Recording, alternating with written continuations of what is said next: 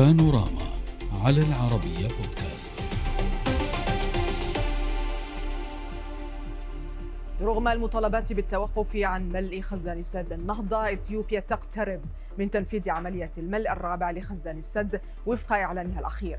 الأمر الذي يزيد من حدة الخلافات بين القاهرة وأديس أبابا في هذا الملف الشائك.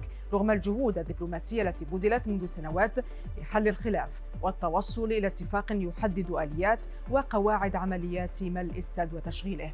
إثيوبيا ترفض الانصياع إلى المطالبات الدولية لحل الخلافات مع دول المصب كما ترفض الإذن المسبق لعملية الملء.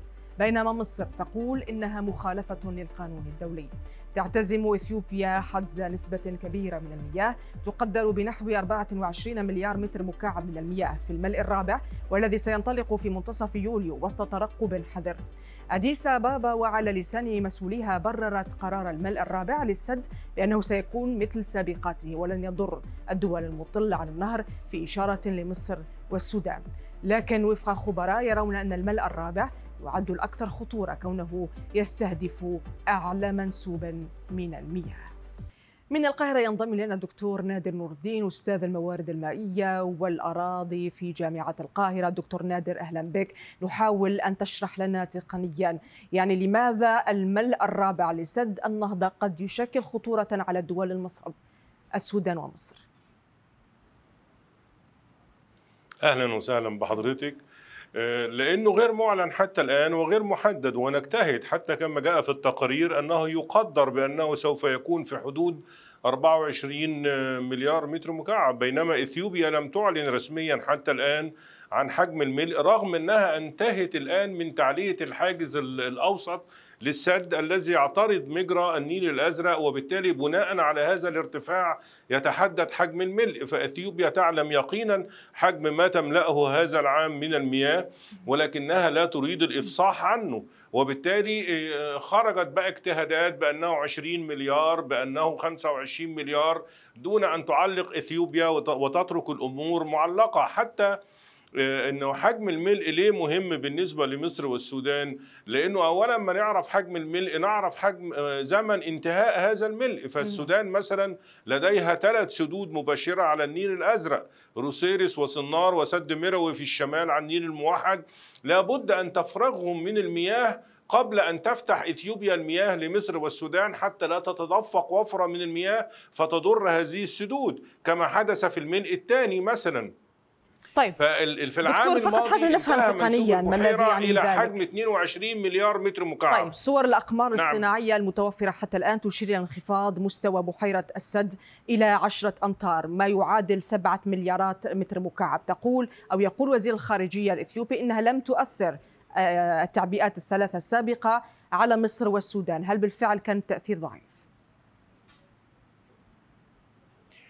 دون فضل من إثيوبيا أو دون تخطيط لذلك بمعنى أن الملء الأول كان 5 مليارا فقط ودي كميه بسيطة نستطيع تحملها مناصفه مع السودان طبقا لاتفاقية 59 وبالتالي إنه مرت دون أضرار. الملء الثاني كان كان مخطط أن يكون 13.5 مليار لكن كانت هناك بعض الصيانات في جسم السد نفسه فخزنوا 3 مليار وأصبح 8 مليار إجمالي ما هو موجود. في العام الماضي خزنوا 14 مليار متر مكعب ولم نتأثر أيضا لأن الفيضان جاء غزيرا للغاية ونحن ما زلنا في السبع سنوات السمان. اذا كان القدر رحيما بمصر والسودان عندما جاء فيضان هذا العام الماضي غزيرا ولا ندري إن كان فيضان هذا العام الذي يبدأ مع شهر يوليو وينتهي في شهر سبتمبر وحتى أكتوبر إن كان سيأتي غزيرا أو متوسطا أو حتى شحيحا. طيب ذكرتم نسبة 24 مليار. اتفاق ذكرتم اتفاقية نسبة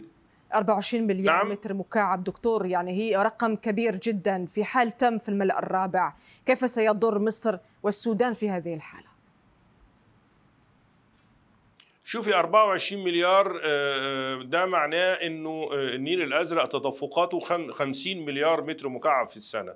وبالتالي إذا آم، جاء الفيضان متوسطا يعني ما فيش فيضان عالي جات الكمية ال 50 اذا سيصل إلى مصر والسودان 26 مليار متر مكعب. دي كمية تأثر على البلدين كتيرة إذا عرفنا إنه يعني بتقسم إلى التلت السودان والتلتين إلى مصر لأنه في منبع تاني بيجي من النيل الأبيض بيجي منه 13 مليار.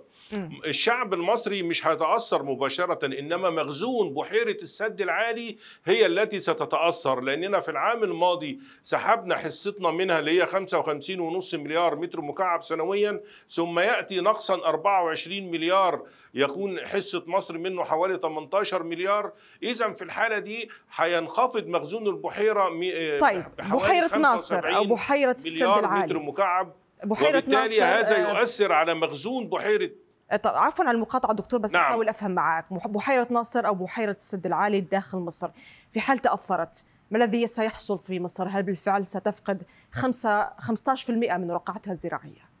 ما الذي سيحصل؟ لا لا هذا مبكرا هذا عندما تنضب بحيرة ناصر وتفرغ ما فيها من المياه. أها. سعة بحيرة السد العالي أو أو بحيرة ناصر 162 مليار. أي تكفي مصر لمدة ثلاث سنوات؟ حتى لو ما جاتش أي مية خالص لا من النيل الأزرق من إثيوبيا ولا من النيل الأبيض آه، من الست دول الأخرى.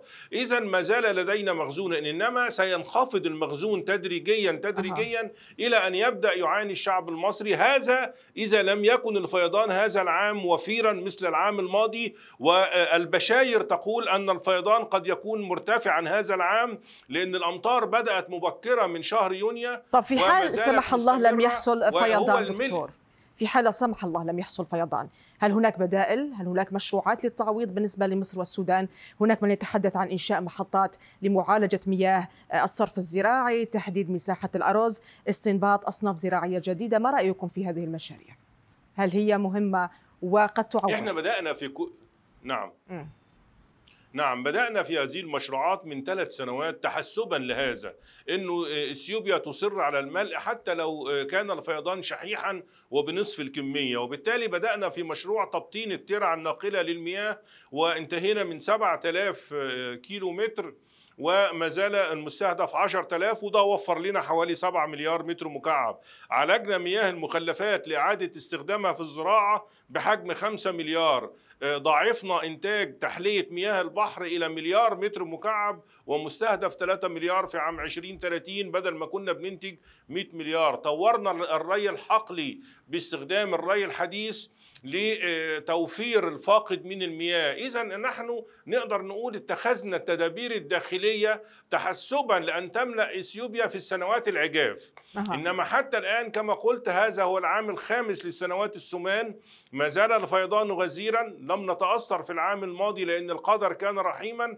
ولن نتأثر في العام القادم أيضا لأنه ما زال مخزون البحيرة ممتلئ منذ فيضان العام الماضي وننتظر فيضانا طيب، غزيرا يعني هذا العام أيضا. الضرر ولكن يكون بشكل كبير الذي نتفق مع. إثيوبيا. للأسف انتهى وقتي مع أن الموضوع شيق من القاهرة. الدكتور نادي نور الدين أستاذ الموارد المائية والأراضي في جامعة القاهرة.